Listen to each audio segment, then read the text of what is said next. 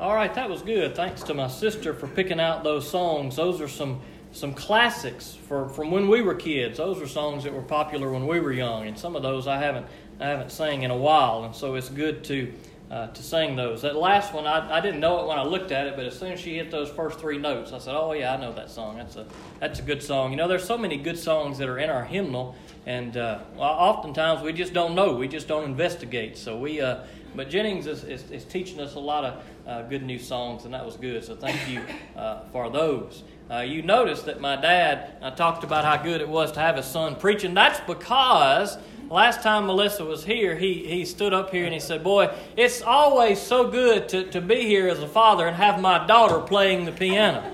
And I just assumed after that he was going to say, and my son preach. And he just went on to the next song. And so I, I mentioned it to him after after church that day. I said, "Well, I'm glad you, you you're glad to have your daughter uh, here." So that's why he made it a point to mention that this morning. So, well, thank you. You know that that one of the first songs we sung there, "The Heart of Worship." I love that song, uh, and and really, no matter how many times uh, that I sing it or hear it like it always it always like really touches me because you know oftentimes my heart gets worried about things of the world. My heart desires things of the world. My heart is not on worshiping god. Uh, that's just honest. I guess as a preacher i should come in here and my heart should always be in the right place. But the reality for all of us whether we are a preacher or not is that our hearts uh, are not always in the right place. Sometimes our hearts are are angry are bitter are, are, are hardened because of sin.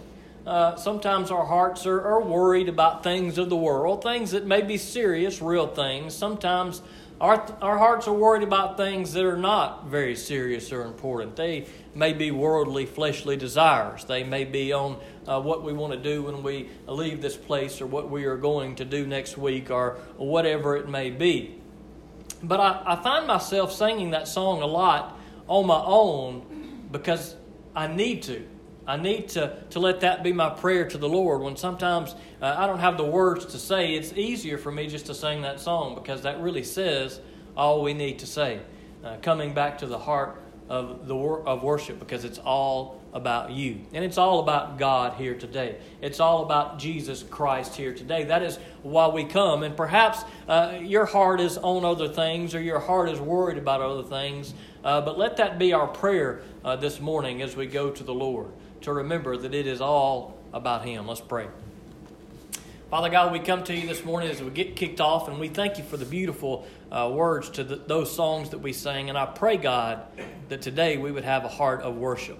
I pray, God, that if our heart is focused on, worried about, thinking about something of this world, that it would not be in these next few minutes. That you would uh, keep the enemy from, from distracting us with, with thoughts, dear Lord. That you would help us from getting distracted with things that, that we may have around us or brought with us, uh, whether it be physically or, or mentally, dear Lord. Let, let not our, our heart focus on those things today. But God, bring us back to a heart of worship so that as we read your words they will speak to us god. As we as we recall these words of paul that we recall what he's been talking about in your words and what he's going to talk about in your words that we would recognize the significance and the importance god uh, of your word and how we need to grow from and how we need to learn from them and live by them in our lives. God i pray that you just give me the words to speak today I pray that you hide me behind the cross, God. I pray that you recall to my mind and my heart things that I've read and studied uh, this week, that the Holy Spirit would just open my mouth to speak in a way that's going to touch the lives of these people, God. That there's something in your word today. Your word is what does the power, God, not the words that come from my mouth, but your word. So, God, let your word work in a mighty way today. In Jesus' name I pray it. Amen. 1 Corinthians chapter 16. We are oh so close. Lord willing, we will be finishing this up in one or two more uh, sermons. We are wrapping this letter that Paul wrote to the people of Corinth up. Uh, we, we talk about these letters of Paul sometimes, and, and, and we need to be reminded that when Paul is writing this letter, uh, it's very unlikely that he knew that this would be what we call the Bible. Now, it's possible that through the Holy Spirit, God may have said, Oh, this letter you're writing is going to be uh, put into a book with other letters and prophetic words and, and, and, and stories from history, and they're going to make up the Bible. It's possible that God could have revealed that to Paul and these other writers, but I, I don't believe that when when they were writing these things that they knew that we would be studying them the way that we are. Now, these words were written by Paul, but I believe wholeheartedly they were inspired by God.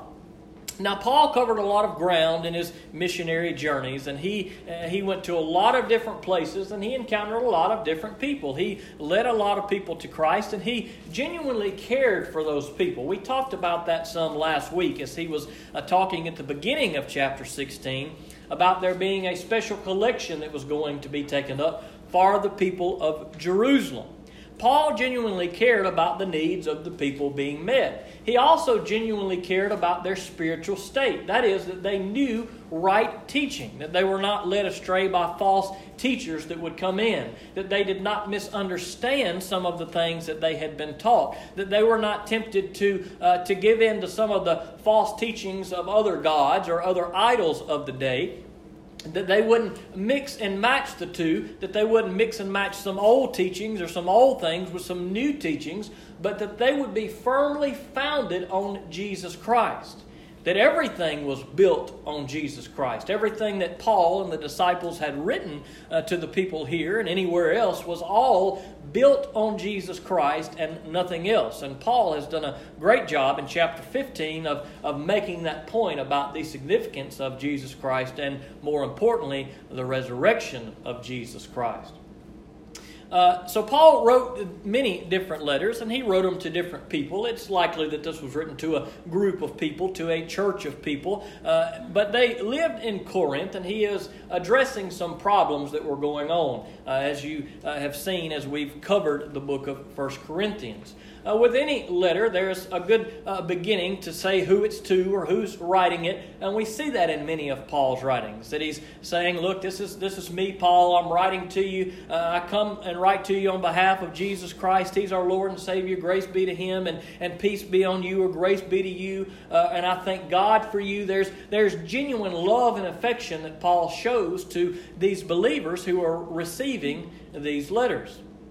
Now, we understand how uh, about writing letters. We write letters, and we probably write similar things in the beginnings, and then we, we cover kind of the important stuff, what's been going on, things that are good, things that are bad, and then uh, at the end we get to a, the close of the letter maybe at the close of the letter, uh, it recalls or points us back to, or, the reader back to something that was earlier on in the letter, and maybe it points to something uh, going forward. Can't wait to talk to you again, or can't wait to see you again, or can't wait till we get to come again, uh, whatever it may be. There's a, a certain way that we kind of structure our letters when we write letters to people, if we still do that. And Paul's uh, letters are, are, really no different. Here in chapter 16, what we're seeing is kind of the closing of Paul's letter to the Corinthians. He is uh, maybe reminding them of some things, that is, the collection that we talked about last week, that they needed to get that together so that it would be ready when he come. He was pointing them to the fact that he was coming to them again. And he continues on in the close of his uh, letter here in 1 Corinthians 16 verses 5 through 12. 1 Corinthians 16, 5 through 12. He says, I will come to you after I pass through Macedonia. For I will be traveling through Macedonia, and perhaps I will remain with you, or even spend the winter, so that you may send me on my way wherever I go. I don't want you to see me now just in passing, for I hope to spend some time with you if the Lord allows. So Paul is writing to them here as he closes this letter, and he's saying, Look, I'm going to come to you eventually. Now, if you read the New Testament, in particular the book of Acts, you will see some of uh, Paul's journeys and some of the struggles that Paul had on his journeys. He covered these different regions, these different areas, uh, these different cities. Now, some of the ones that we've talked about or that you will see Paul talk about whether it be uh, in Romans or whether it be here in 1 Corinthians or 2 Corinthians, one of the key areas that he mentions a lot is Macedonia. He mentions Macedonia. That's, uh, that's a region that would have been uh, a little north of, uh, of, of, Corinth, where Corinth was, and he was going to be in that region, uh, in that area. He was going to go there before he came to uh, Corinth. But a lot of these places he visited on multiple trips. He kind of went back and forth here and there, looped around. Some of your Bibles in the back may very well have a chart of Paul's missionary journeys.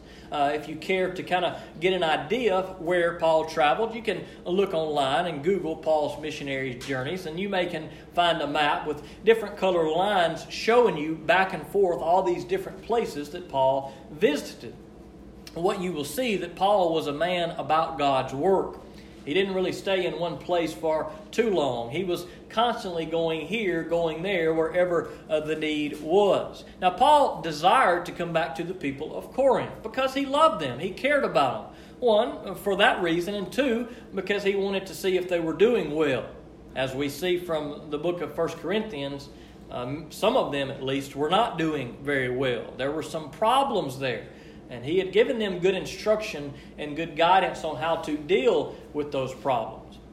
And so it was probably a twofold visit that he wanted to make to them. That is, one, because he loved them. He wanted to see his friend, just like you and I do. When we haven't seen someone for a while, we look forward to getting to see them again and two, so he could make sure that they were doing okay because he cared about their spiritual maturity. He cared of whether or not they were walking in the Lord or whether or not they were being led astray. And so he says, Look, I'm going to come to you as soon as I can, but I'm not going to come right now because I don't want it to be a rush trip. I want to come when I can spend some time with you, when I can spend the winter with you, when I can spend a few months with you. So he's giving them something to look forward to. He's giving them uh, something to know that he is planning to come to see them if the Lord allows. Now, that's a key phrase, if it's God's will. Sometimes, as Christians, we may make plans in our life and they don't always turn out the way we want them to turn out. It's not that we are liars or we didn't have any intent of doing what we said, uh, but we know that sometimes our human plans uh, may not always line up with God's will. I think it's important for us to say that, look, we are going to try our best to do something or we will be there if the Lord wills. And sometimes it may not be possible for us to be where we wanted to be or intended to be. We see that, uh, that that's a problem for the Corinthians because, and I would encourage you to do that since we're finishing 1 Corinthians. We may eventually get there, Lord willing, who knows. We may preach through 2 Corinthians. Uh, but I would encourage you to read 2 Corinthians because it's a good follow up to everything that we've covered. And what you will see toward the beginning of 1 Corinthians is that the Corinthians were upset with Paul, apparently, because he had not come to them as quick as they thought that he should come to them. Now, he gives an explanation of why he wasn't able to come, and that's because he was doing God's work. He was doing the ministry. He was held up. We will see an example of that here in just a minute. But the people of Corinth were, uh, were upset because Paul hasn't, hasn't arrived to them at, as quickly as they uh, thought that they should. And Paul was saying, Look, I have to do uh, the Lord's will. He had told them that here at the close of 1 Corinthians that we see in this verse, that he will be there uh, if God allows him to be there. In verse uh, 8, it says, But I will stay in Ephesus until Pentecost, because a wide door for effective ministry has opened for me yet many oppose me. Now, this may be a verse that we have to think about or scratch our head about for a second because he uses a word there that sometimes we incorporate with something different. He says that he is. Um, will stay in Ephesus until Pentecost. So he is more than likely in Ephesus when he is writing this letter to the Corinthians. Now, when we hear the word Pentecost, we probably think of the event that happens at the beginning of the book of Acts, where God pours the Holy Spirit out onto the people. Uh, Jesus said when he left, Jesus said while he was on this earth, even before he left, that when he left, he was going to send a comforter, a counselor to the people. That is the person of the Holy Spirit. And Jesus Christ was on this earth for 40 days after he was resurrected by the Lord. At which point he eventually ascended back to heaven. He told the disciples, however, to wait until the time would come that the Holy Spirit would come upon them. And you can read about all this at the beginning of, of the book of Acts. And the disciples did just that. They waited patiently for the Holy Spirit to come. Now, eventually, the Holy Spirit did come among the people. Uh, this event took place uh, 50 days after, after the resurrection of Jesus Christ, uh, or, or, somewhere around about. Now, that idea of 50 days is where the word Pentecost comes from. That's where uh, the word Pentecost, uh, what the word Pentecost is in uh, the Greek. And the reason why that 50 days is important is because in the Old Testament there was a feast that took place 50 days after the Passover that would have coincided with the time that the Holy Spirit was poured out on the people. Now, I won't bore you with all of the talk of the Feast of Weeks, as it's called, but if you care to see the, the connection between Pentecost and the Feast of Weeks, you can study Deuteronomy 16 or Leviticus chapter 23. Now, this time of Pentecost uh, that we may be familiar with at the beginning of the book of Acts was the time of the pouring out of the Holy Spirit.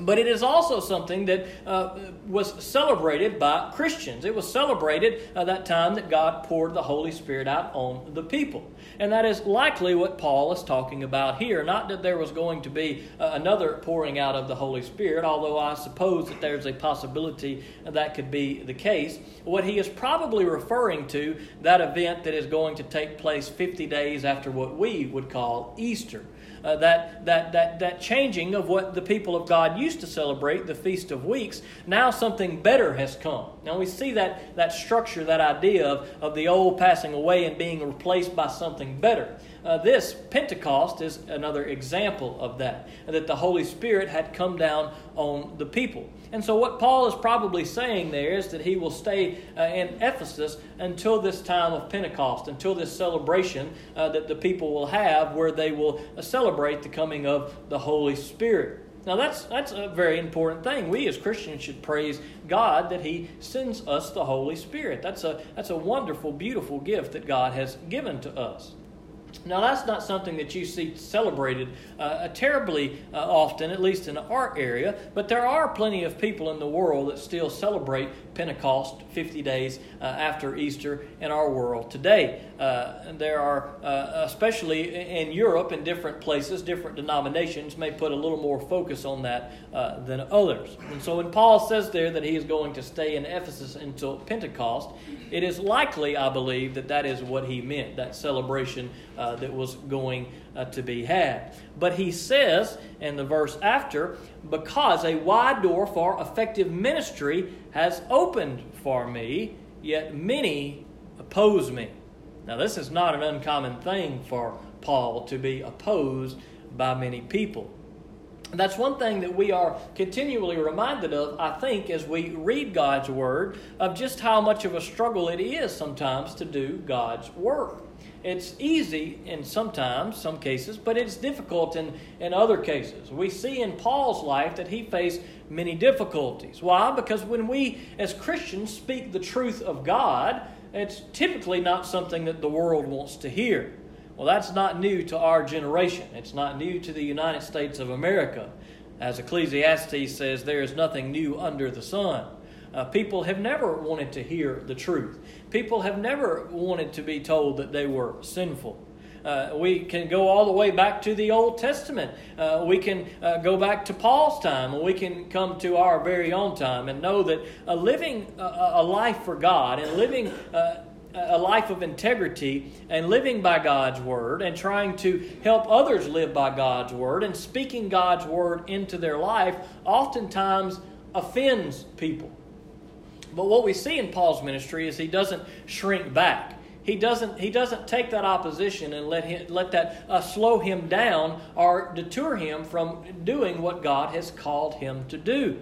Now, Paul was facing very difficult circumstances in Ephesus. Now, if you want to turn in your Bible to Acts chapter uh, 19, you can uh, flip there and you can kind of see exactly uh, what was going on in Ephesus. Now, this is a passage that I know that I've at least mentioned in a couple of different occasions I won't say a few days ago, I'll say a few months ago. I, Michelle has learned that sometimes I'll say a few days for something that happened a year ago. The other day, I was she was asking about something, and I said, "Oh, I just preached on that a few weeks ago." And she said, well, "I don't remember. I don't know." And I so I looked I looked online to see when I preached it. Uh, it was a year ago. So I was a little off. My few days was a little off. So I don't know how long ago that we would have mentioned this, but I know it was mentioned during the time that we were reading through Acts, if you're reading through the New Testament in a year. Now, this passage has kind of come around a few different times, uh, and we've, we've talked about it in different uh, ways. And now I think it's important, uh, this is a good time for, to maybe say this, that it's important for us to see how beautifully and wonderfully God's Word connects. That's why it's very important for us to be in God's Word. Because there's a lot of things, let's just face it, that we just don't catch and retain upon one reading. That's why reading God's Word is something that takes a lifetime. It doesn't take a lifetime to read it, but but but that's why over our lifetime, I guess would be better to say, we are continually introduced to new things, new things that maybe we missed before. But the more we read God's Word, the more we see how all these events tie together. These are not just random words that are just kind of placed here and there, but these, these letters that Paul writes and these events that we see the other writers in the New Testament, they're all happening around the same time. They're all events that are spread up and put in a certain order in our Bibles, but they're all events that are kind of going and working together at the same time. And as we begin to see certain phrases or certain names or certain places mentioned, uh, as we read through the Bible, Bible repeatedly, we kind of see how these things tie together. Now, Paul was talking about in the verses we looked at uh, about being in Ephesus or staying in Ephesus and he said that he had uh, had a wide door that was open for him for ministry. Now Paul uses that illustration there as a wide door to say there's a lot of ministry uh, to be done there. There's a big need that can that can go through this door. There's there's a lot that can go on. There's a lot that the Lord wants to do.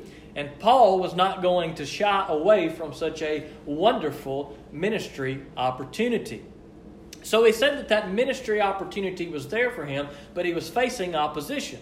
Well, it is likely, or at least very possible, that these verses in Acts chapter 19, verse 21, I don't think I told you that, uh, may be what Paul is recurring, uh, uh, referring to. Now, I'll read through some few verses here, and, and, some of you may remember the story as we read, but we'll see what was going on in Ephesus, uh, the, the problems uh, that Paul was encountering. It says, as he met many who opposed him, uh, it's very possible and likely that these uh, are the ones that he's talking about in Ephesus. Acts chapter 19, verse 21. When these events were over, Paul resolved in the Spirit to pass through Macedonia and Achaia and go to Jerusalem. After I've been there, he said, I must see Rome as well. So after sending two of those who arrested him, Timothy, or excuse me, who assisted him, Timothy and Erastus, to Macedonia, he himself stayed in Asia for a while. Now, one thing we see in these verses here at the beginning is this, this community of believers, of people that are working for God. We see these names mentioned a lot. As we read the end of Philemon a while back, we saw a lot of names that we see mentioned that were, that were brothers along with Paul or sisters along with Paul who were doing the work. They were constantly working together, meeting up with each other, going here, uh, going there. Uh, we see that, and we'll talk more about that uh, when we get to the close of 1 Corinthians. But we see that a little little bit in the verses we're looking at today, and we see that a little bit in the verses here. In verse 23, during that time there was a major disturbance about the way, that is, the way of Jesus Christ. For a person named Demetrius, a silversmith who made silver shrines to Artemis, provided a great deal of business for the craftsmen. When he had assembled them, as well as the workers engaged in this type of business, he said, Men, you know that our prosperity is derived from this business. You see, and he, you both see and hear that not only in Ephesus, but in almost all of Asia, this man Paul has persuaded and misled a considerable number of people by saying that gods made by hands are not gods. So not only do we run the risk that our business may be discredited, but also that the temple of the great goddess Artemis may be despised and her magnificence come to the verge of ruin. The very one all of Asia and the world adore.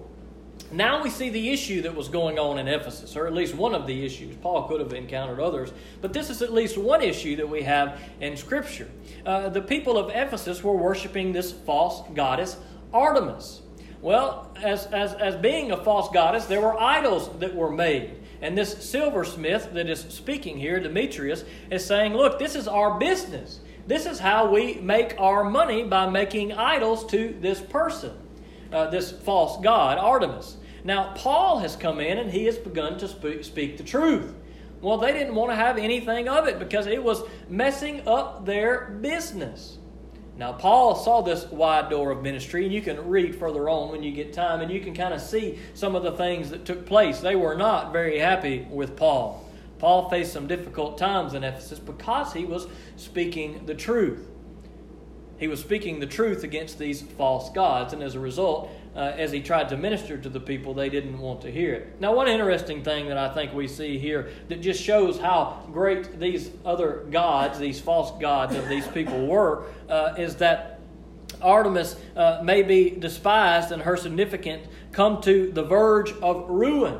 Well, how mighty of a God can it be if the words of Paul is going to uh, demolish this God? Well, not a very powerful God at all, not a not a not a, a God that even exists. We see that the God of Paul, the one and only true God, uh, is going to cause ruin to this false God uh, the people of Ephesus didn't have the wherewithal, I suppose, to understand that that was must have been a pretty weak God that they were going to serve. They didn't have the wherewithal to say, "Boy, uh, Paul's God is bringing destruction to our God, and we want to worship Paul's God instead." The problem was they were concerned about the money that they were going to make. So when Paul says that he is going to uh, stay in Ephesus and that there is a wide door of ministry that has been opened to him, we can look back at stories like that. And even if that wasn't the, the particular instance that Paul was talking about, that gives us an idea of Paul's ministry and the struggles that he experienced. In verse 10, if Timothy, or excuse me, back to 1 Corinthians 16 back to 1 Corinthians 16, verse 10.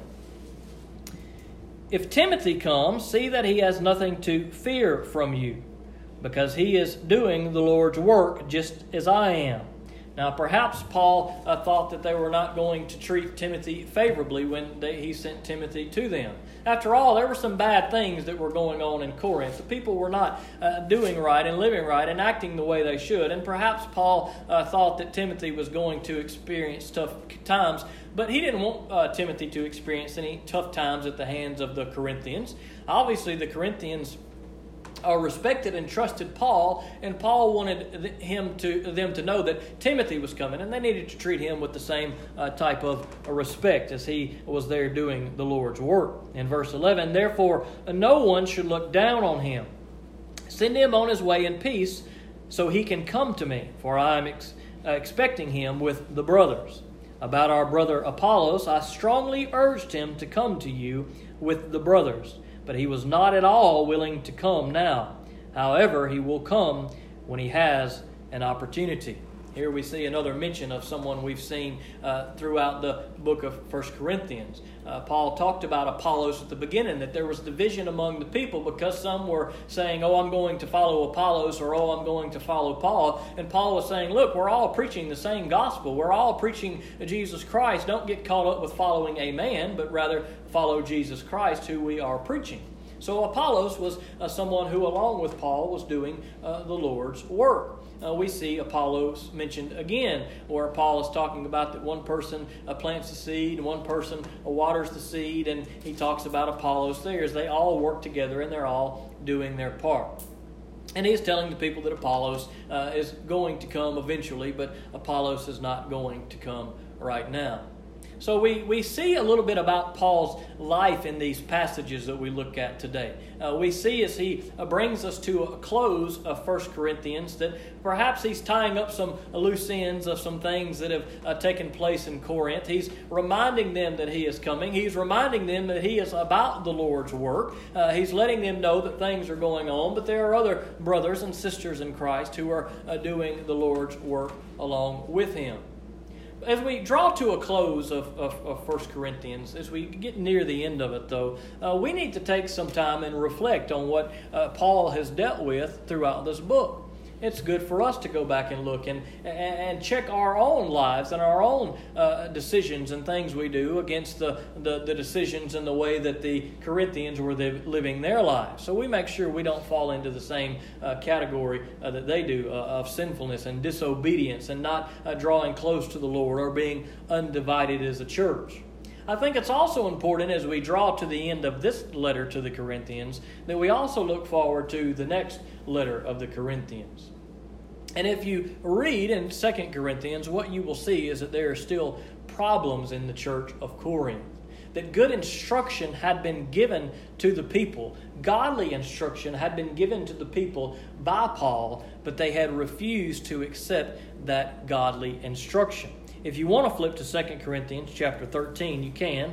Uh, I'm just going to read a couple of verses here. 2 Corinthians chapter 13. You will see that the people of Corinth are still not living like they should. Now, Paul had sent them letters and he had visited them uh, on multiple occasions, but they still were refusing to do right.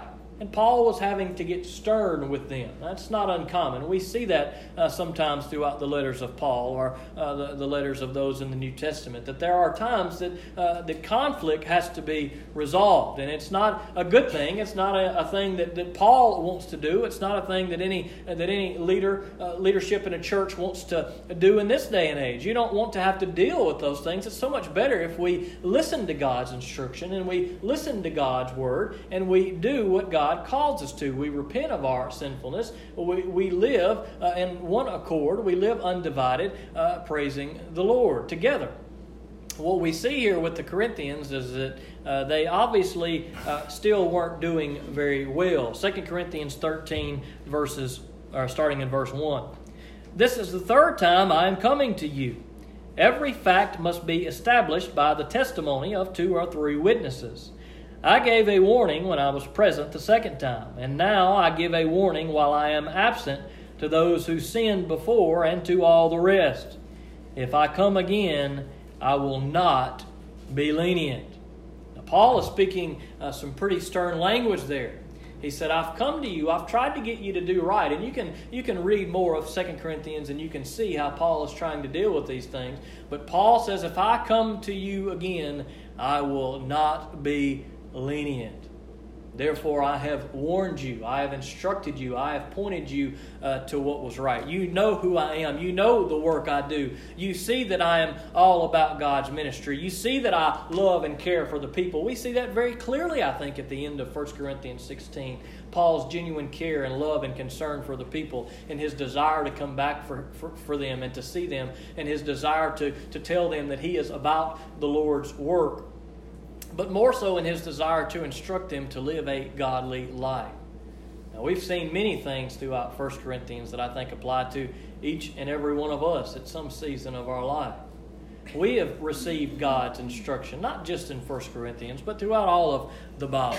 We've received God's instruction. We've received God's word. We know what God calls us to, what God tells us to do.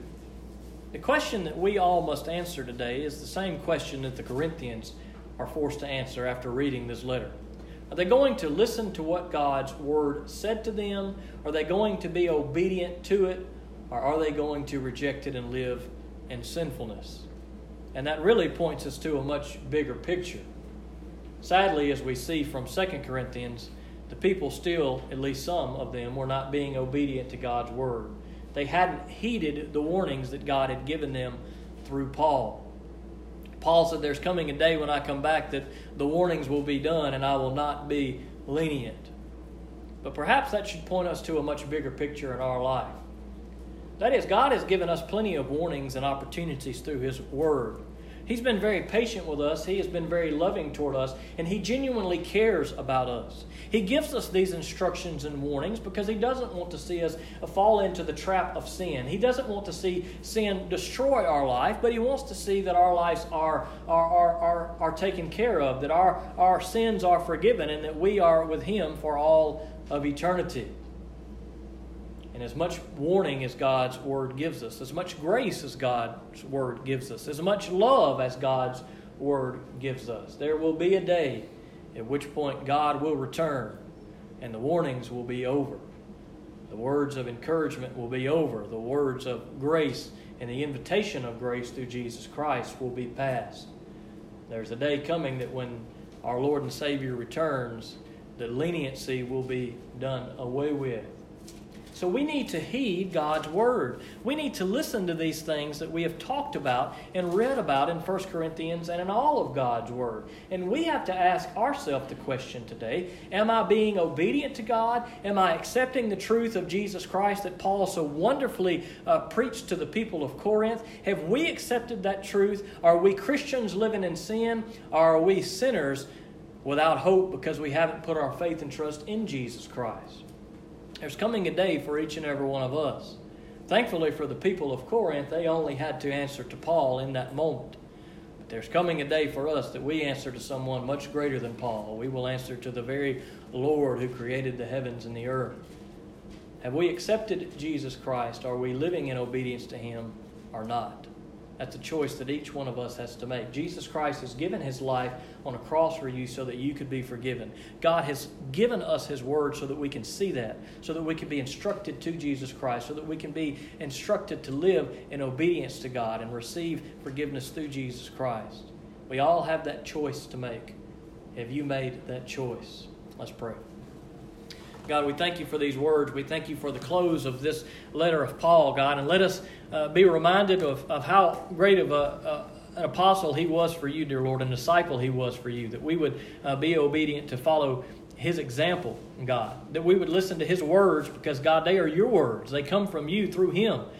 And so, God, I pray that you would help us to, to see that. Uh, God, I pray that you would help us to be on mission, that you would help us to have a genuine love for one another, that you would help us to work alongside one, one another to see that your work is done. And I pray, God, that you help us to see your word, that it would touch our lives. Let us hear what we need to hear and, and do what we need to do, dear Lord. So that when that day comes that we stand before you, that we will be those who have been faithful to your words and not those who have lived in disobedience to your words and in rejection to your only Son, Jesus Christ. So I pray, God, if there's one in this room today that maybe have never accepted Jesus Christ, maybe there's conviction there, maybe there's some word, there's something that was said, there's something, God, that your Holy Spirit has put in their heart. Maybe you've been dealing with them for days, for weeks, for months, God, and you just they just feel that tension. They know that something's not right, God. I pray that they would whatever it is in their life, whatever sin they're holding on to, whatever that's keeping them from coming to Jesus, that today that they would give that to you, dear Lord. They would give their life to Jesus Christ, that they would accept his forgiveness, God, so that that day that they stand before you, that they will not experience your wrath, dear Lord. They will experience your grace. And I ask these things in Jesus' name. Amen.